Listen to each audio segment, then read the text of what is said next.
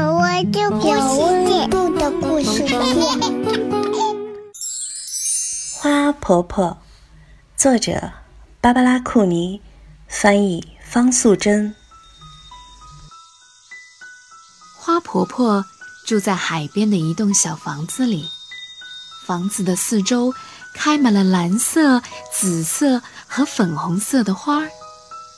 花婆婆是我的姨婆。她的年纪很大，个子小小的。我知道她本来不是这样的。她告诉我一些过去的事情。花婆婆的名字叫爱丽丝。很久以前，当她还是一个小女孩的时候，她住在海边的城市。从她家门口的石阶上，可以看到码头和来来往往的大船。很多年以前。他的爷爷就是搭乘一艘大帆船来到美国的。爱丽丝的爷爷在房子的一楼开了一家店，专门雕刻船头的人像，以及摆在烟草店门口的印第安人像。他也是个艺术家，偶尔会画一些帆船和沿海地区的风景。当他很忙的时候，爱丽丝就帮他在画布上画几朵白云。晚上，爱丽丝常常坐在爷爷的大腿上，听他说一些很远的地方所发生的事情。每次爷爷说完了故事，爱丽丝接着说：“爷爷，我长大以后想要跟你一样去很远的地方旅行。到我老了，也要像你像你一样住在海边。”很好。但是，你一定要记得做第三件事。什么事？什么事？做一件让世界变得更美丽的事。好啊！爱丽丝答应的又快又大声，但是她不知道将来会做什么样的事情。她每天起床、洗脸、吃早餐。上学、放学、做功课，这就是他的生活。很快的，爱丽丝长大了。爱丽丝决定去做她答应爷爷的三件事。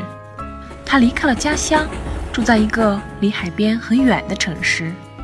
她在图书馆工作，每天清理书上的灰尘，把书本排列整齐，并且帮助大家。找到他们想看的书，他自己也看了很多书，都是很远的地方所发生的故事。这时候，大家都称呼她卢菲斯小姐。冬天里，卢菲斯有时候会到公园中央的温室里看花草。温暖、潮湿的空气中，散发着一股甜甜的茉莉花香。他深深地吸了口气。带岛屿的气息，可惜不是真正的热带岛屿。因此，卢菲斯来到了一座真正的热带小岛。岛上的人把猴子和鹦鹉当作宠物。他在海边散步，捡一些美丽的贝壳。有一天，他遇见了渔村的村长百瑞佳。于是，罗菲斯到了村长的家，认识了村长太太。百瑞佳剥开绿色的椰子，请他喝椰子汁。他离开时还送他一个漂亮的珍珠贝，上面刻着一只天堂鸟和一行字：“我永远记得你。”他感动地说：“我也会永远记得你。”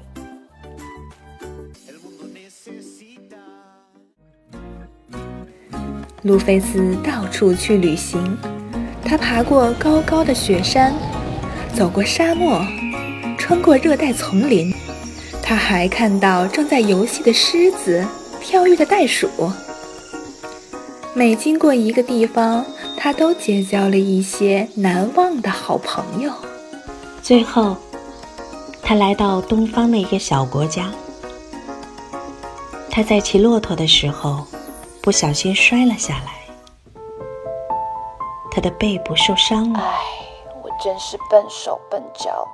他说：“算喽，我已经走过那么多地方，也许我应该做第二件事，到海边找个房子住下来。”有菲斯从新房子的走廊上，可以看见太阳升起来，横过天空，然后慢慢的落入海中。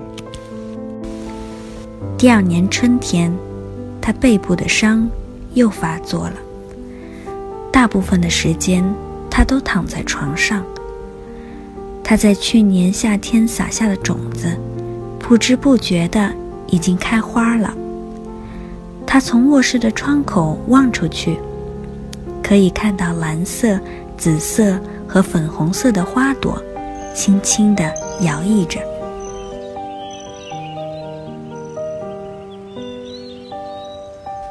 他非常满意的对自己说：“鲁冰花，我最喜欢这种花了。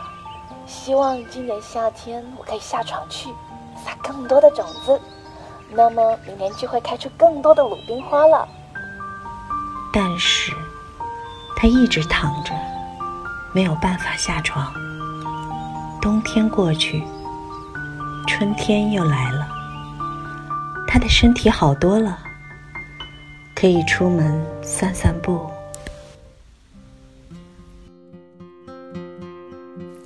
有一天下午，他慢慢的走到山坡上。他很久没来这里了。当他登上山顶，忍不住惊喜地说：“我真不敢相信自己的眼睛！原来那里开满了一大片蓝色、紫色和粉红色的鲁冰花。”他高兴地蹲下来，看着花朵。一定是风和小鸟从我的花园里把种子带到这里。忽然，他想到了一个很棒的点子。他立刻回家写信去订购了一大包鲁冰花种子。整个夏天，他的口袋里装满了种子。他一面散步，一面撒种子。他把种子撒在公路和乡间的小路边，撒在学校附近、教堂后面，撒在空地和高墙下面。只要他经过的地方。他就不停地撒种子，这里撒一点儿，那里撒一点儿。他的背部一点儿也不痛了，每天都高兴地出去撒种子。大家都叫她有劳有风的怪婆婆。第二年春天，那些种子几乎同时开花了，原野上。山坡上开满了蓝色的、紫色的和粉红色的鲁冰花，它们沿着公路和乡间小路盛开着，明亮的点缀在教室和教堂后面，连空地上和高高的石墙下面都开满了美丽的鲁冰花。他终于完成了第三件事，也是最困难的一件事。我的姨婆现在非常老了，她的头发也白了，可是她还是不停地种花，每年都开出更多更美的鲁冰花。现在大家都喊她花婆婆。我常常和朋友站在篱笆外面，好奇地看着她种花。朋友们都认为她是世界上最老的一位老婆婆。她偶尔会邀请我们进屋子里听她说故事。他常说一些很远的地方所发生的故事。有一次，我告诉他：“我长大以后想要跟你一样去很远的地方旅行，到我老了也要像你。”像你一样住在海边，很好。但是，小爱丽丝，你一定要记得做第三件事。什么事？什么事？做一件让世界变得更美丽的事。好啊，我答应的又快又大声，但是我还不知道将来会做什么样的事情。